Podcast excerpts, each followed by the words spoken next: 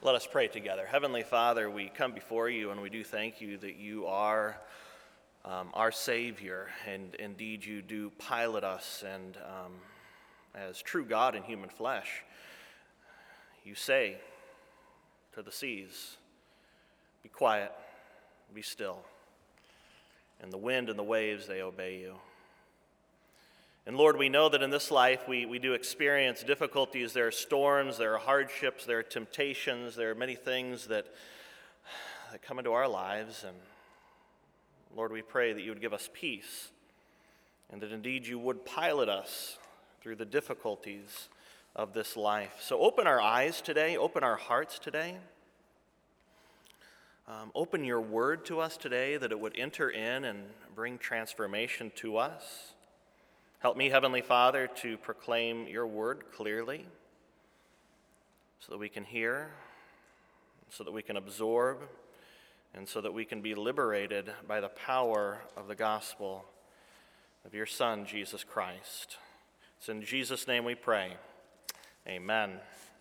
Today we go to uh, Mark chapter 4, the end of Mark chapter 4, verses 35 through 41.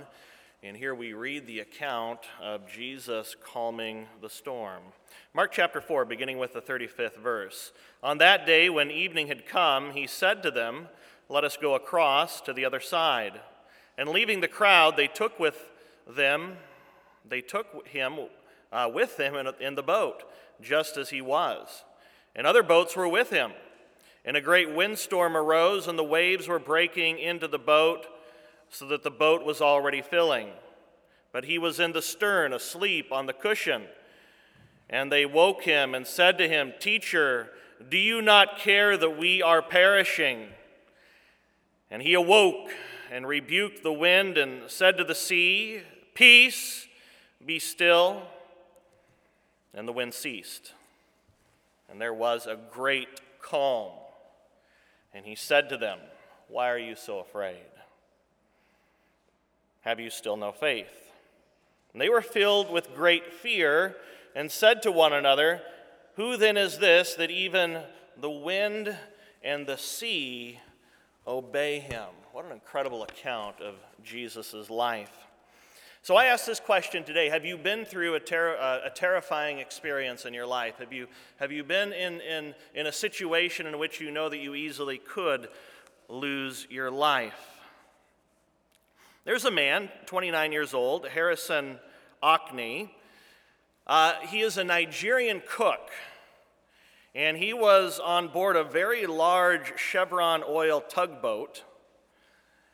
And on the morning of May 26, 2013, in a storm, the tugboat that he was on suddenly capsized, leaving 29 year old Harrison trapped 100 feet underwater inside the boat. For three days, Harrison survived 100 feet underwater with this pocket of air that surrounded him. So for three days, there he was, 100 feet underwater, trapped. What did Harrison do during those three days trapped in this boat. During those days, he cried out to his Savior, Jesus Christ. He cried out to the Lord. That morning, as the, the storm awoke him very early in the morning, he began his day by praying a psalm. He prayed Psalm 54. O God, save me by your name and vindicate me by your might. O God, hear my prayer. Give ear to the words of my mouth, for strangers have risen against me. Ruthless men seek my life. They do not set God before themselves. Behold, God is my help. The Lord is the upholder of my life. He will return the evil to my enemies. In your faithfulness, put an end to them. With a free will offering, I will sacrifice to you. I will give thanks to your name. O Lord, for it is good, for he has delivered me from every trouble, and my eye has looked in triumph on my enemies. Well, a dive team, rescue divers, were sent to that boat. They assumed that the dive would be a recovery mission to give peace uh, to the loved ones uh, who had lost family members in that accident. But as a scuba diver was going through the ship, searching methodically through the ship, deck by deck, uh, with an earpiece and then a microphone, uh, talking to uh, the, the, the, controller up on uh, the main boat, which was uh, controlling the whole operation for the rescue dive. All of a sudden, this diver was startled because he grabbed a hand, and the hand was alive. It was Harrison's hand, and he was alive. And this diver, uh, you could hear it uh, on the YouTube video that he literally yelled out because he wasn't expecting to find a live person in this tugboat. And it shows there's some, some sort of camera was attached to his mask, and uh, it shows him coming up, and there he, there Harrison is, um, alive and well. So they were able to get scuba equipment on him. They were able to pull him out of the boat, pull him to safety. And for three days, three days, he spent time in a decompression chamber. And then after those three days, he was reunited with his family in Nigeria. Nigeria. You can actually watch this entire rescue on YouTube if you want to check it out. It's interesting. But the disciples, the disciples found themselves in a very frightening situation. I can't imagine being at sea and knowing that, that the boat or the ship in which you have entrusted your life could capsize or sink or be overcome by waves at any moment. I can't imagine what that would feel like. Um, I would start to freak out, and I think the disciples were freaking out. And they actually rebuked the Lord because Jesus was sleeping on a cushion in the stern of the boat. So they say to Jesus, Jesus, why are you sleeping? Don't you care? Don't you care if we die? Their stress level is to the maximum. Their stress level is at 100%. But this is life, right? This is life.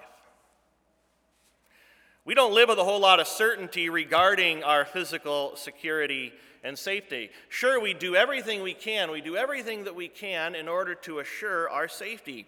Uh, we, we buckle our seatbelts. We make sure that our children are in car seats. We, we hire professionals to make sure that we are protected. We, we take every precaution. But even with that, our safety isn't a guarantee.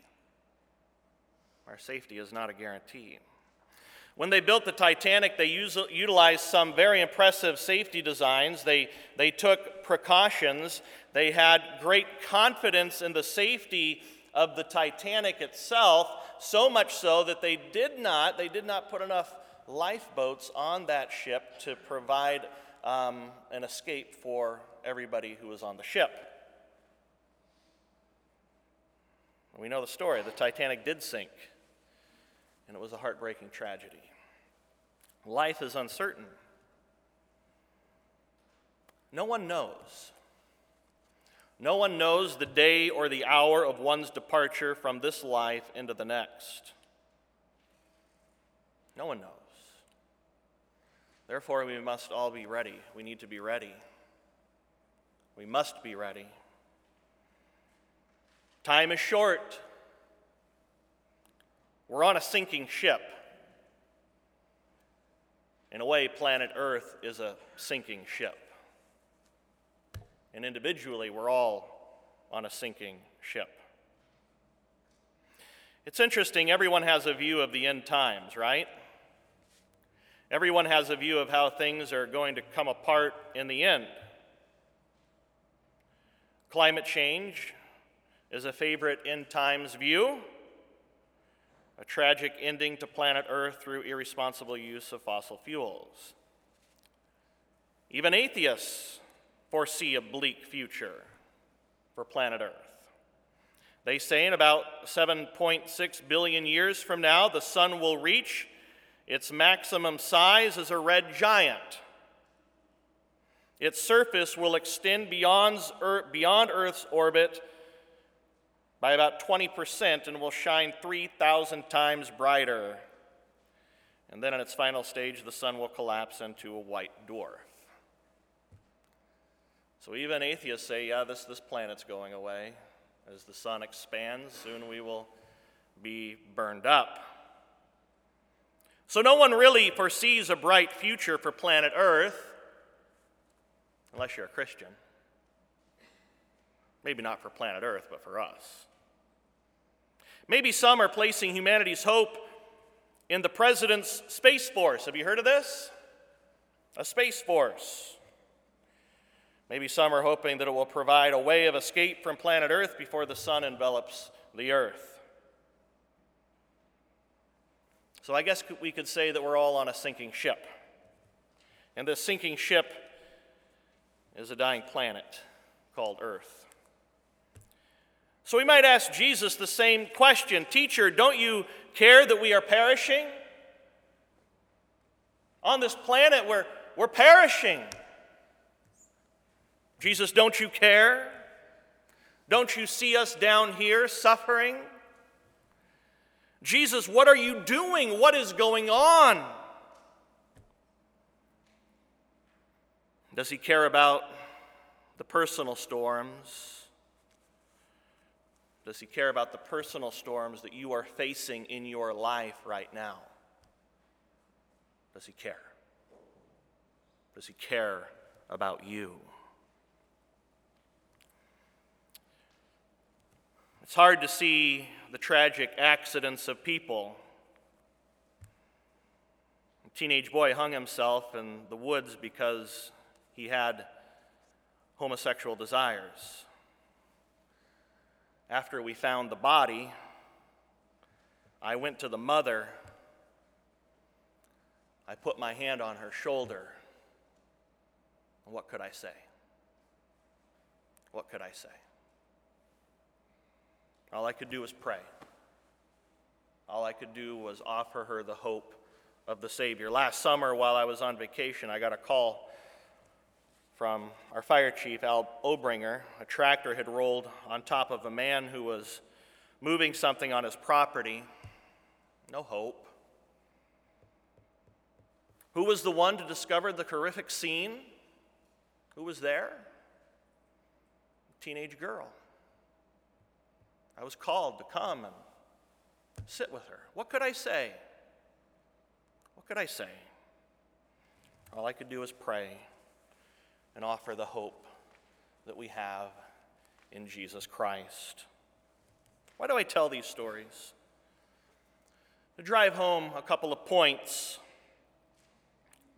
First of all, the disciples were in a life threatening situation on that boat some 2,000 years ago. This was serious stuff, no joke.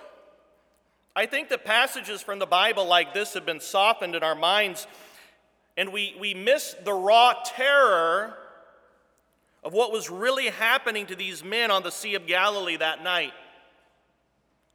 This isn't just a made up story, this is something that actually happened.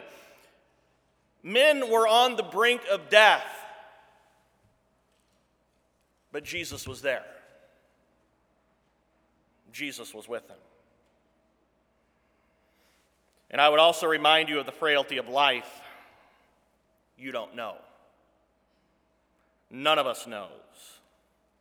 Only God knows. Our entrance into life everlasting could come at any moment. Only God knows. Only He knows. And to make matters worse, so often it seems as if Jesus doesn't care. It seems as if Jesus is sleeping, right? Are you awake, God? Do you really care? Have you been in that place before? Have you had that experience in your life? Are you awake, God? Are you, are you really aware of what's going on here? Maybe today you're in that place wondering, questioning, not knowing. There's good news today. This is the only hope I have to offer people. This is it. I have nothing else. Jesus is there. He is there. In the same way he was with the disciples in the boat, he is with you today. The Bible says that he will never leave you, nor will he ever forsake you. He's there. You may not feel it. It may not be an existential experience of always feeling God's presence, but He is there whether you feel it or not. He is there. Jesus did wake up and Jesus did still the storm on that night. Jesus did bring great calm to a terrifying and deadly situation. Our lesson today says that he got up, he rebuked the wind, and said to the waves, Quiet, be still. Then the wind died down, and it was completely calm, or it was a great calm. A great calm.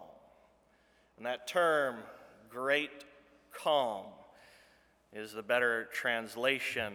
It actually says that it was a, it was a megale calm. Megale, that's where we get the word mega from. We could say it was mega calm. Great calm. A great calm came. And I have to say this first before we go on. I have to say this that your great calm hasn't come yet. Your mega calm hasn't come yet. Your great calm is coming. On the day of Jesus' return, he will bring great calm to your life. He will bring this mega calm to your life.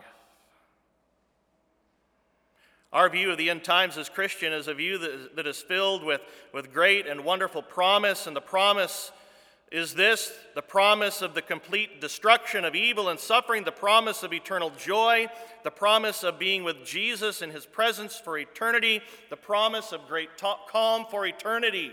This is what we look forward to as believers in Jesus Christ, is that day of great calm. I'm not going to be one of those preachers that stands and tells you that if you that if you have enough faith and if you never doubt Jesus, then nothing bad is ever going to happen to you, that you're never going to experience a storm in your life. That is not true. Storms will continue to come. Difficulties, hardships, terrifying experiences, death. You name it, it's going to assail us in this life, even though we are Christians. Simply being a Christian does not make you immune from, from the difficulties and the hardships and the terror of life. Your great calm hasn't come yet, but today you can have peace. You can have peace in the midst of the storms of life. You can have peace because Jesus is with you. You can have peace even with the knowledge that everything terrible can happen to you at any moment unexpectedly. You can have peace knowing that you will face storms or knowing that you are going through a storm.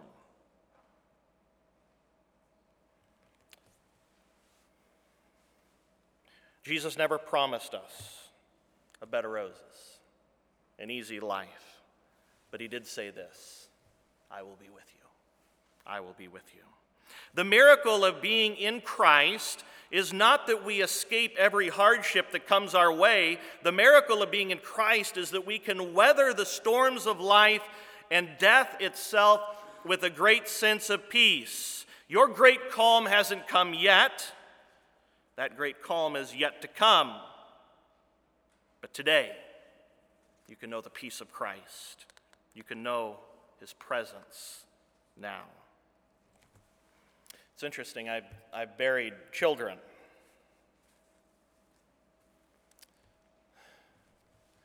And then I hear the testimony of the parents, testimony of God's faithfulness, testimony of God's goodness, the testimony of peace. You would think that after losing a child, faith would be lost too. I can't imagine. I can't imagine. But during the darkest storms, the most amazing testimonies of God's faithfulness are spoken. And this isn't counterfeit pietism. This isn't just made up so that they'll look good in front of the church. This is real stuff, real suffering, and a very real experience of God's peace and of God's faithfulness and of God's presence in the midst of life's darkest storms. So, yes, we suffer. And yes, we're still awaiting that great calm. But today, a very real sense of Jesus through all of life's dark moments is being experienced by Christians everywhere. They know that Jesus is there, they know that Jesus is in the boat with them, they experience his peace.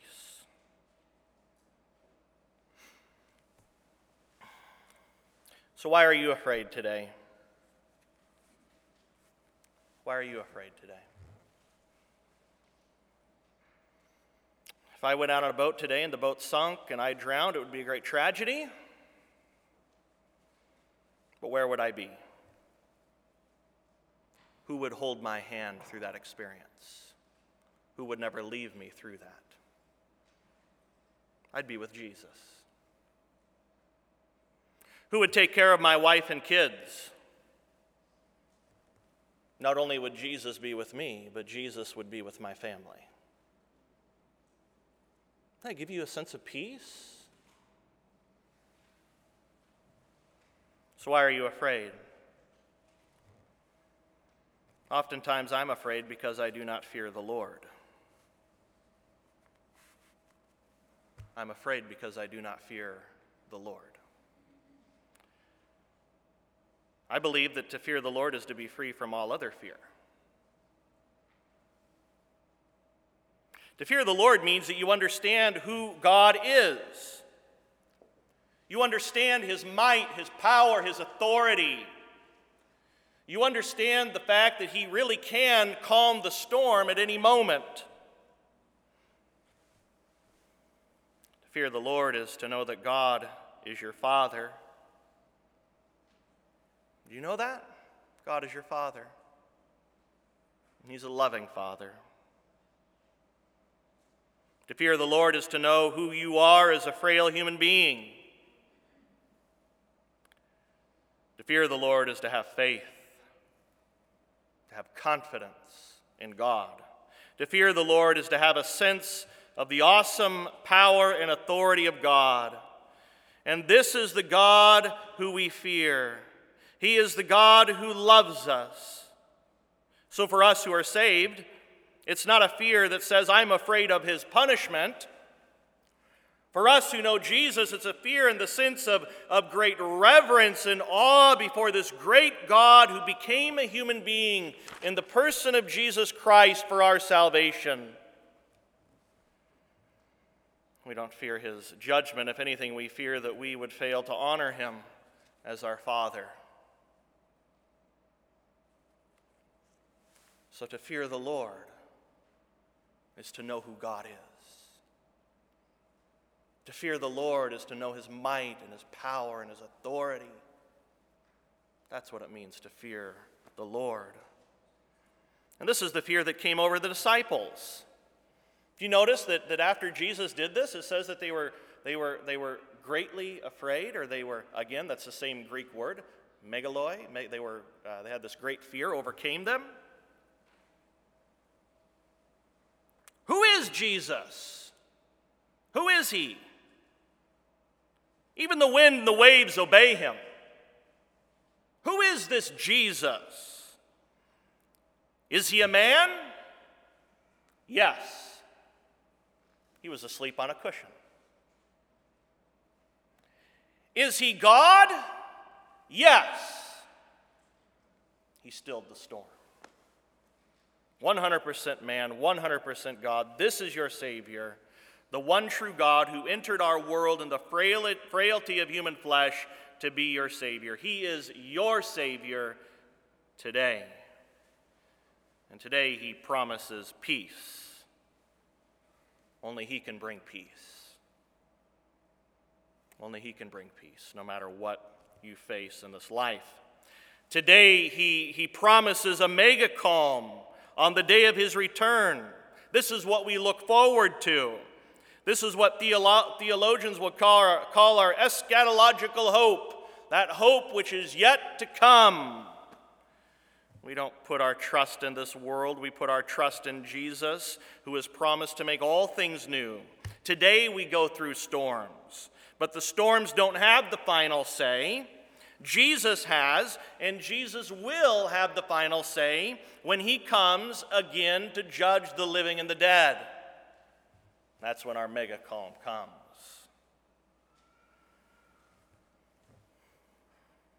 But will he be there for me today? Will he be there for me? I'm a sinner.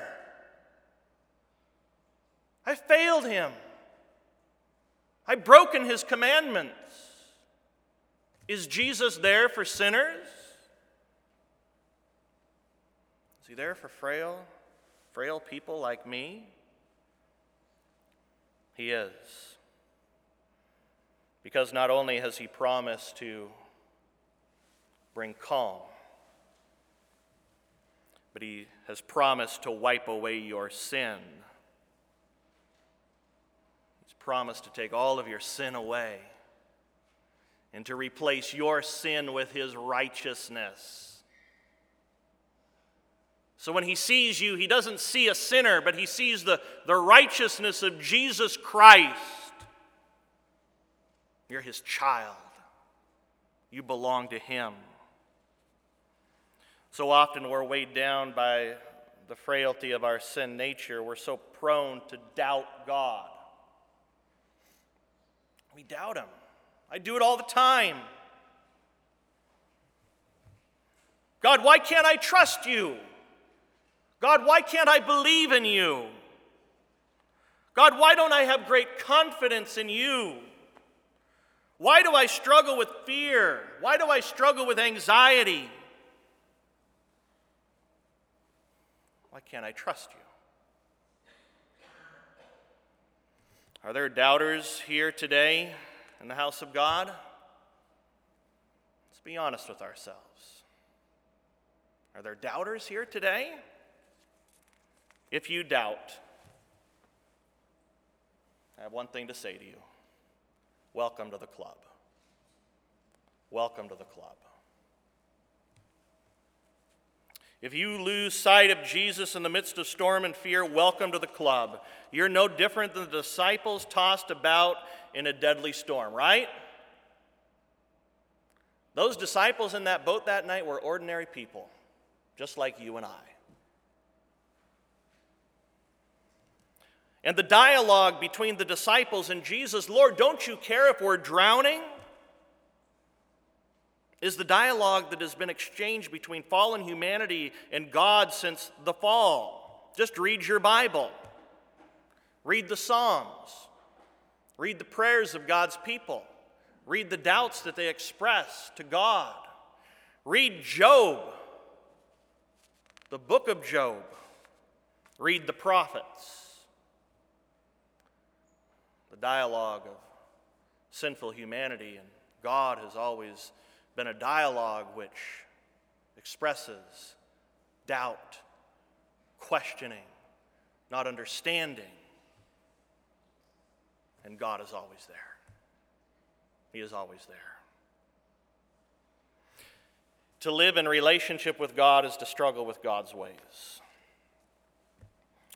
You're never going to understand everything. You're never going to understand everything. You're never going to be able to give an explanation that this is why this happened and this is why that happened. This is why the tractor rolled over. This is why your son ended up in that situation. Can't, we can't do that. We simply trust. We simply stand on the promises of God. We can know this for sure. We can be guaranteed of this. God took on flesh in the person of Jesus Christ, and Jesus suffered upon the cross to save us.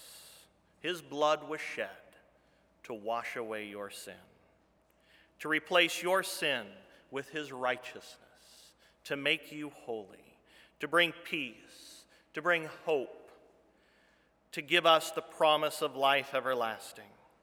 When you fear, when you doubt, do exactly as the disciples did in our gospel lesson today cry out to Jesus, cry out to Him.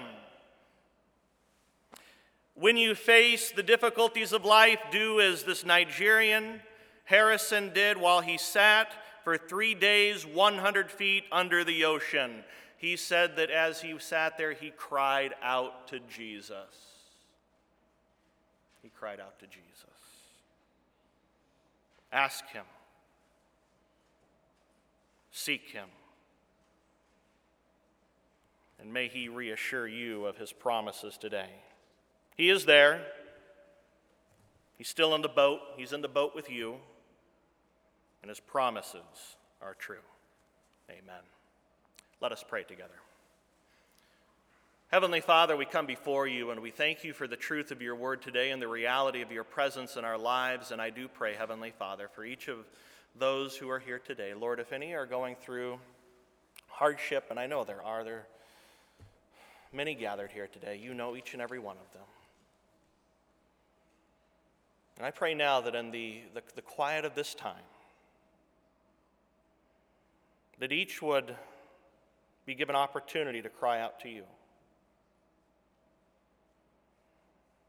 That each would be given a desire to reach out to you, knowing that you're already there, knowing that you've already grabbed a hold of them. And I pray, Heavenly Father, that you would give your peace and give the assurance of your promises to those who are facing difficulties in life. You're a good God. We love you. We love you, Jesus. We love you because you first loved us, because you gave your life upon the cross for us, because you promised to never leave us nor forsake us. Lo, you are with us to the very end of the age. We thank you, Lord. And all of God's children say, Amen. Amen.